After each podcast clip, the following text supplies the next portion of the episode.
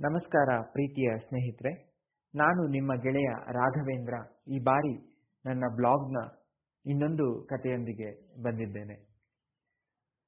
ನಾವು ಕೆಲವು ಸಲ ಕೆಲವೊಂದು ವಸ್ತುಗಳನ್ನ ತುಂಬಾ ಹಚ್ಕೊಂಡ್ಬಿಟ್ಟಿರ್ತೀವಿ. ಅದರೊಂದಿಗೆ ನಮ್ಮದೊಂದು ಭಾವನಾತ್ಮಕವಾದ ಸಂಬಂಧ ಬೆಳೆದು ಬಿಟ್ಟಿರುತ್ತೆ. ಆ ವಸ್ತುಗಳು ಕಣ್ಮರೆಯಾದ್ರೆ ಅಥವಾ ನಮ್ಮಿಂದ ದೂರ ಆದ್ರೆ ನಮಗೆ ಏನೋ ಒಂದು ರೀತಿ ನೋವು. ಒಂದು ರೀತಿಯ ಭಾವೋದ್ವೇಗಕ್ಕೆ ಒಳಗಾಗ್ಬಿಟ್ಟಿರ್ತೀವಿ.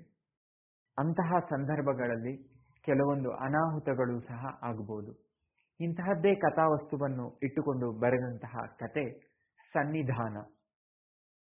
ಮತ್ತೊಂದು ಹಲಸಿನ ಮರದಲ್ಲಿ ಕಾಯಿ ಬಿಟ್ಟಿದೆ ಎಂದುಕೊಂಡು ರಾಜೇಶ್ವರಿ ಚಾವಡಿಯಿಂದಲೇ ಕೂಗಿಕೊಂಡು ಬಂದಳು.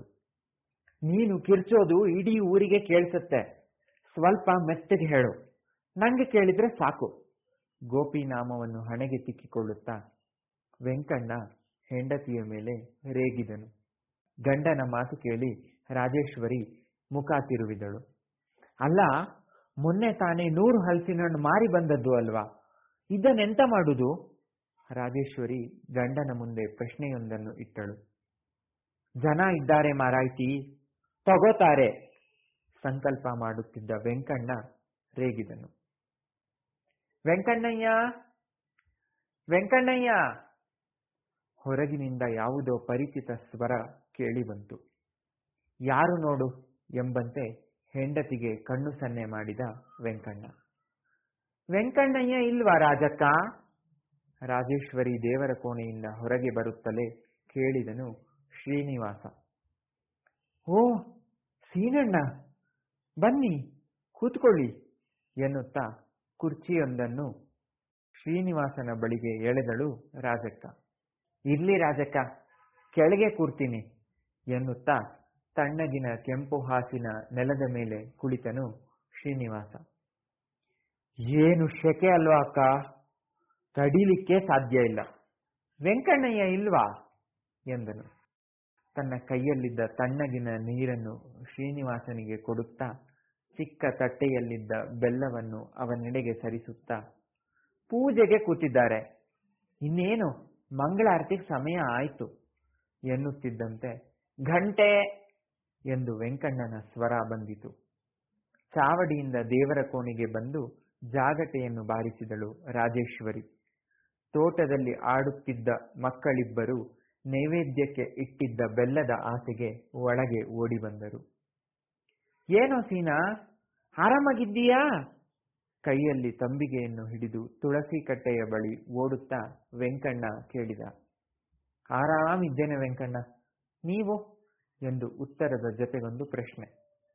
ಏನೋ ಮಾರಾಯ, ದೇವ್ರ ನಡೆಸಿ ಹೀಗಿದ್ದಂಗೆ ನೋಡು ಎಂದು ತನ್ನ ಸುಖದ ಜೀವನಕ್ಕೆ ದೇವರ ಕೃಪೆ ಕಾರಣ ಎಂದು ತಿಳಿಸಿದನು ವೆಂಕಣ್ಣ. ಯಾವಾಗ ಬಂದದ್ದು ಸೀನಣ್ಣ? ಎಂತಾದ್ರೂ ವಿಶೇಷ ಉಂಟಾ? ಅಲ್ಲ, ನೀವು ಹಾಗೆಲ್ಲ ಸುಮ್ಮನೆ ಊರಿಗೆ ಬರುವವರಲ್ಲ ಅಲ್ವಾ? ಹಾಗಾಗಿ ಕೇಳ್ತಾ ಇದ್ದೀನಿ. ಸೀನನ ಆಗಮನದ ಕಾರಣವನ್ನು ತಿಳಿದುಕೊಳ್ಳಲು ಮಾರ್ಮಿಕವಾಗಿ ಕೇಳಿದಳು ರಾಜಕ್ಕ. ಶ್ರೀನಿವಾಸ ನಸುನಕ್ಕು, ಹೌದು ರಾಜಕ್ಕ, ನಾಡಿದ್ದು ಅಪ್ಪಯ್ಯನ ಶ್ರಾದ್ದ. ಹಾಗೆ ಅದರ ಮರುದಿನ ರಾತ್ರಿ ದುರ್ಗಾ ನಮಸ್ಕಾರ ಪೂಜೆ. ಹೇಳಿಕೆ ಕೊಟ್ಟು, ಹಾಗೆ ಹತ್ತು ಹಲಸಿನ ಹಣ್ಣು ಬೇಕಿತ್ತು, ಅದನ್ನೂ ಸಹ ಹೇಳಿ ಹೋಗುವ ಅಂತ ಬಂದದ್ದು. ಈ ಹಲಸಿನ ತೋಟಕ್ಕೆ ನಿನ್ನ ಅಪ್ಪನೇ ಒಂದು ರೀತಿ ಕಾರಣ. ಹತ್ತಲ್ಲ ಹದ್ದ ಇಡ್ಬೇಕಾದ್ರೂ ಕೊಂಡು ಹೋಗು. ಕುಹಕ ನುಡಿದನು ವೆಂಕಣ್ಣ. ಮತ್ತೆ, ಬೊಂಬಾಯಿ ಬದುಕು ಹೇಗುಂಟು? ಎಂದು ವೆಂಕಣ್ಣನ ಪ್ರಶ್ನೆ. ಪರವಾಗಿಲ್ಲ ವೆಂಕಣ್ಣ. ನೆಮ್ಮದಿ ಇದೆ, ಆದರೆ ತೃಪ್ತಿ ಇಲ್ಲ. ಹೀಗೆ ಒಂದಿಷ್ಟು ಹೊತ್ತು ಮಾತುಕತೆಯ ನಂತರ ಶ್ರೀನಿವಾಸ ಹೊರಟ. ಅಣ್ಣ, ನಾಡಿದ್ದು ತಪ್ಪಿಸಬೇಡಿ. ಬನ್ನಿ. ಊಟಕ್ಕೆ ಮತ್ತೊಮ್ಮೆ ಆಹ್ವಾನ ಕೊಟ್ಟನು ಶ್ರೀನಿವಾಸ. ಅವನನ್ನು ಕಳುಹಿಸಿಕೊಟ್ಟು ವೆಂಕಣ್ಣ ಚಾವಡಿಯ ಕಂಬಕ್ಕೆ ಒರಗಿ ಕುಳಿತನು. ಹಿಂದಿನದೆಲ್ಲ ನೆನಪಿಗೆ ಬಂದಂತೆ ಆಯಿತು. ಸಾಮಾನ್ಯನಾಗಿದ್ದ ವೆಂಕಣ್ಣ ಹಲಸಿನ ವೆಂಕಣ್ಣ ಆದ ಕತೆ ಅದು. ಆಗ ವೆಂಕಣ್ಣನಿಗೆ ಸುಮಾರು ಹದಿನೆಂಟು ವರ್ಷ. ಬದುಕಿನಲ್ಲಿ ನಷ್ಟ ತುಂಬಿ ಹೋಗಿತ್ತು. ಓದುವ ಮನಸ್ಸಿದ್ದರೂ ಓದಲು ಹಣವಿಲ್ಲದ ಕಾರಣ ಏಳನೇ ತರಗತಿಗೆ ಓದು ಮೊಟಕುಗೊಂಡಿತ್ತು. ಅಸ್ತಮಾದ ಕಾರಣದಿಂದ ವೆಂಕಣ್ಣನ ಅಪ್ಪ ಬೇಗನೆ ತೀರಿಕೊಂಡಿದ್ದರು. ಎರಡು ತಂಗಿಯರ ಜವಾಬ್ದಾರಿ ಹೊತ್ತ ವೆಂಕಣ್ಣ ಅದು ಇದು ಕೆಲಸ ಮಾಡಿಕೊಂಡು ಕುಟುಂಬದ ಪಾಲನೆ ಮಾಡುತ್ತಿದ್ದನು. ಅದ್ಯಾಕೋ ಒಂದು ದಿನ ಹಲಸಿನ ಹಣ್ಣಿನ ಕಡುಬು ತಿನ್ನುವ ಆಸೆಯಾಯಿತು ವೆಂಕಣ್ಣನಿಗೆ.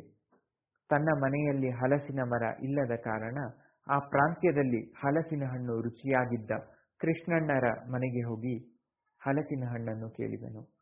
ಆದರೆ ಕೃಷ್ಣಣ್ಣ ಹಣ್ಣು ಕೊಡದೆ ಅವಮಾನ ಮಾಡಿ ಕಳುಹಿಸಿದ್ದ. ಮೊದಲಿನಿಂದಲೂ ಕೃಷ್ಣಣ್ಣನಿಗೆ ಬಡವರನ್ನು ಕಂಡರೆ ತಾತ್ಸಾರ. ಅದೇ ಕೃಷ್ಣಣ್ಣನ ಮೇಲಿನ ಹಗೆಗೆ ಬಿಸಿ ರಕ್ತದ ವೆಂಕಣ್ಣ ಕಷ್ಟಪಟ್ಟು ಹಗಲು ರಾತ್ರಿ ಎನ್ನದೆ ದುಡಿದು ತೋಟ ಮಾಡಿದ್ದ. ಆತನ ತೋಟದ ಹಲಸು ಅದೆಷ್ಟು ಜನಜನಿತವಾಯಿತು ಎಂದರೆ ಆ ಪ್ರಾಂತ್ಯದಲ್ಲಿ ಹಲಸಿನ ವೆಂಕಣ್ಣ ಎಂದೇ ಹೆಸರುವಾಸಿಯಾಗಿದ್ದ. ಯಾರ ಮನೆಯಲ್ಲಿ ವಿಶೇಷವಾದರೂ ಈತನ ಮನೆಯ ಹಲಸಿನಿಂದ ಮಾಡಿದಂತಹ ಖಾದ್ಯ ಇದ್ದೇ ಇರುತ್ತಿತ್ತು. ಮದುವೆ, ಸೀಮಂತ, ಉಪನಯನದಿಂದ ಹಿಡಿದು ವೈಕುಂಠ ಶ್ರಾದ್ದ ಮುಂತಾದ ಸಮಾರಂಭಗಳಿಗೂ ವೆಂಕಣ್ಣನ ಹಲಸು ಇರಲೇಬೇಕು ಎಂಬಂತೆ ಆಯಿತು.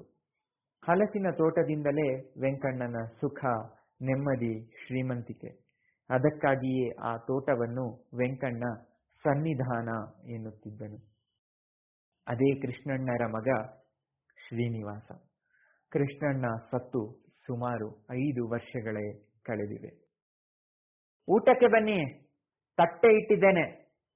ರಾಜೇಶ್ವರಿಯ ಸ್ವರ ಬಂದಾಗಲೇ ಕಂಬಕ್ಕೆ ಒರಗಿ ಕುಳಿತ ವೆಂಕಣ್ಣನಿಗೆ ಎಚ್ಚರವಾದಂತಾಗಿ ಅಡುಗೆ ಮನೆಯೆಡೆಗೆ ಊಟ ಮಾಡಲು ಹೆಜ್ಜೆ ಹಾಕಿದನು. ವೆಂಕಣ್ಣನಿಗೆ ಮುಪ್ಪು ಬಂದಿತು. ಹೆಂಡತಿಯ ವಿಯೋಗವಾಗಿ ನಾಲ್ಕು ವರ್ಷಗಳಾಗಿತ್ತು. ಮಕ್ಕಳಿಬ್ಬರು ಮದುವೆಯಾಗಿ ವಿದೇಶದಲ್ಲಿ ಒಳ್ಳೆಯ ಉದ್ಯೋಗದಲ್ಲಿದ್ದರು. ಆದ್ದರಿಂದ ಮನೆಯಲ್ಲಿ ವೆಂಕಣ್ಣನೊಬ್ಬನೇ ಇರುತ್ತಿದ್ದನು. ಇತ್ತೀಚೆಗೆ ಆತನಿಗೂ ವಯಸ್ಸಿನ ಕಾಯಿಲೆ ಬಾಧಿಸುತ್ತಿತ್ತು. ಒಬ್ಬನೇ ಮಗನ ಹೆಸರಿಗೆ ಎಲ್ಲ ಆಸ್ತಿಯನ್ನು ಮಗ ಊರಿಗೆ ಬಂದು ತನ್ನೊಡನೆ ಇರಬಹುದು ಎಂಬ ಕಾರಣದಿಂದ ಬರೆದು ಹಾಕಿದ್ದ ಆದರೆ ಮಗನ ವಿದೇಶದ ವ್ಯಾಮೋಹ ಅವನನ್ನು ಊರಿಗೆ ಬರಲು ಬಿಡಲಿಲ್ಲ. ಮಗಳನ್ನಂತೂ ಕರೆಯುವ ಹಾಗೇ ಇಲ್ಲ. ಹೇಗೋ, ಇದ್ದಷ್ಟು ದಿನ ಈ ನನ್ನ ಸನ್ನಿಧಾನದಲ್ಲಿಯೇ ಕಳೆಯುತ್ತೇನೆ. ಎಂದು ಯಾರಾದರೂ ಕೇಳಿದರೆ ಹೇಳುತ್ತಿದ್ದನು. ಮಗನಿಗಂತೂ ತಂದೆ ಒಬ್ಬರೇ ಇರುವುದು ಸುತಾರಾಮ್ ಇಷ್ಟವಿರಲಿಲ್ಲ. ತಾಯಿಯ ವರ್ಷದ ಕಾರ್ಯಕ್ಕೆ ಬಂದವನೇ ಅಪ್ಪನನ್ನು ತನ್ನೊಡನೆ ವಿದೇಶಕ್ಕೆ ಕರೆದುಕೊಂಡು ಹೋಗಲು ನಿರ್ಧರಿಸಿದ್ದನು. ಆದರೆ ತಂದೆಗೆ ಒಪ್ಪಿಗೆ ಇರಲಿಲ್ಲ. ಪ್ರತಿ ಸಲ ಬಂದಾಗಲೂ ತಂದೆಯನ್ನು ಒಪ್ಪಿಸಿ, ಒಪ್ಪಿಸಲು ಎಲ್ಲಾ ಪ್ರಯತ್ನ ಮಾಡಿ ವಿಫಲನಾಗುತ್ತಿದ್ದನು. ತಾನು ಬೆಳೆಸಿದ ಹಲಸಿನ ಮರಗಳ ನಡುವೆಯೇ ಇದ್ದು ಸಾಯಬೇಕು ಎಂಬುದೊಂದೇ ವೆಂಕಣ್ಣನ ಹಠ. ಆದರೆ ಈ ಬಾರಿ ವೆಂಕಣ್ಣನ ಮಗ ತಾಯಿಯ ಶ್ರಾದ್ದಕ್ಕೆ ಬಂದವನು ತಂದೆಗೆ ತಿಳಿಯದಂತೆ ಆ ಹಲಸಿನ ತೋಟವನ್ನು ಮಾರಿಬಿಟ್ಟಿದ್ದ. ಅದು ಯಾವುದೋ ರಿಯಲ್ ಎಸ್ಟೇಟ್ ಕಂಪನಿಗೆ. ಹಾಗಾದರೂ ಅಪ್ಪ ತನ್ನೊಡನೆ ಬರುತ್ತಾನೆ ಎಂಬುದು ಮಗನ ಆಲೋಚನೆಯಾಗಿತ್ತು. ಆದರೆ ಇದನ್ನು ಅಪ್ಪನಿಗೆ ತಿಳಿಸುವ ಧೈರ್ಯ ಬರಲಿಲ್ಲ.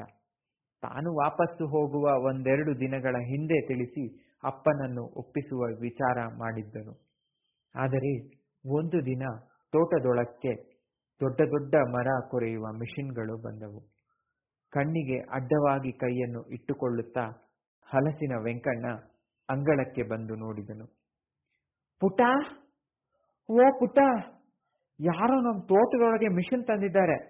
ಪುಟ ಓ ಪುಟ ವೆಂಕಣ್ಣ ಆತಂಕದಿಂದ ತನ್ನ ಮಗನನ್ನು ಕರೆದನು. ಮಗನಿಗೆ ಹೀಗೆ ಆಗುವುದೆಂಬ ನಿರೀಕ್ಷೆ ಇತ್ತು. ಆದರೂ ಇಷ್ಟು ಬೇಗ ಆ ರಿಯಲ್ ಎಸ್ಟೇಟ್ನವರು ಸೈಟ್ ಮಾಡಲು ಮುಂದಾಗುತ್ತಾರೆ ಎಂದು ತಿಳಿದಿರಲಿಲ್ಲ. ತಂದೆಗೆ ಇರುವ ವಿಷಯವನ್ನು ತಿಳಿಸಿ, ಅದರ ಕಾರಣವನ್ನೂ ತಿಳಿಸಿದನು. ಪುಟ ನೀನ್ ನನ್ನನ್ನು ಕೇಳಬೇಕಿತ್ತು.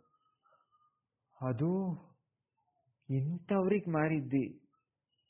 ವೆಂಕಣ್ಣ ಮಗನ ಮೇಲೆ ಮೃದುವಾಗಿಯೇ ರೇಗಿದ್ದ. ಮಗನಿಗೆ ತನ್ನ ಮೇಲೆ ಇದ್ದ ಅತಿಯಾದ ವ್ಯಾಮೋಹವೇ ಇದಕ್ಕೆಲ್ಲ ಕಾರಣ ಎಂದು ಆತನಿಗೆ ತಿಳಿಯಿತು. ಮತ್ತೇನನ್ನೂ ಹೇಳದೆ ವೆಂಕಣ್ಣ ತನ್ನ ಹಲಸಿನ ತೋಟದ ಕಡೆಯೇ ನೋಡತೊಡಗಿದ. ಒಂದೊಂದೇ ಮರಗಳು ಮಿಷಿನ್ನಿನ ಆರ್ಭಟಕ್ಕೆ ಸರದಿಯಲ್ಲಿ ಧರೆಗುರುಳತೊಡಗಿತು. ತಾನು ಅದೆಷ್ಟೋ ಕಷ್ಟಪಟ್ಟು ಬೆಳೆಸಿದ ತೋಟ ತನ್ನ ಕಣ್ಣೆದುರೇ ಸಮಾಧಿಯಾಗುತ್ತಿದ್ದದ್ದು ವೆಂಕಣ್ಣನಿಗೆ ನುಂಗಲಾರದ ತುತ್ತಾಯಿತು. ಆತನ ಹೆಸರಿನೊಡನೆ ಮಾತ್ರವಲ್ಲ, ಆತನ ರೋಮ ರೋಮದಲ್ಲಿಯೂ ಹಲಸು ಬೆರೆತು ಹೋಗಿತ್ತು. ಯಾಕೋ ಮೈ ಬೆವರಿದಂತಾಯಿತು. ಚಾವಡಿಯಲ್ಲಿದ್ದ ಕಂಬಕ್ಕೆ ಒರಗಿ ಹಾಗೇ ವಿನಾಶವಾಗುತ್ತಿದ್ದ ತನ್ನ ಸನ್ನಿಧಾನವನ್ನು ನೋಡುತ್ತಾ ಕುಳಿತನು. ಕುಳಿತವನು ಮತ್ತೆ ಏಳಲೇ ಇಲ್ಲ. ಹಲಸಿನ ತೋಟದಲ್ಲಿ ವೆಂಕಣ್ಣನ ಚಿತೆಯ ಬೆಂಕಿ ಉರಿಯುತ್ತಿತ್ತು. ಆ ಚಿತೆಯು ಹಲಸಿನ ಕಟ್ಟಿಗೆಯಿಂದಲೇ ಮಾಡಿದುದಾಗಿತ್ತು. ತಂದೆಯನ್ನು ಕರೆದುಕೊಂಡು ಹೋಗಲೇಬೇಕು ಎಂದು ಬಂದಿದ್ದ ಮಗನಿಗೆ ಆ ಭಾಗ್ಯ ದಕ್ಕಲಿಲ್ಲ. ಹಲಸಿನ ತೋಟದೊಡನೆಯೇ ಹಲಸಿನ ವೆಂಕಣ್ಣನೂ ನಾಶವಾಗಿದ್ದು, ವಿಚಿತ್ರವಾದರೂ ಸತ್ಯವಾಗಿತ್ತು. ಈ ರೀತಿಯ ಕತೆಗಳಿಗೆ ಆರ್ಟಿಕಲ್ಗಳಿಗೆ ಕೇಳಿ ನೆಲ್ಲಿಕಾಯಿ ಪೋಡ್ಕ್ಯಾಸ್ಟ್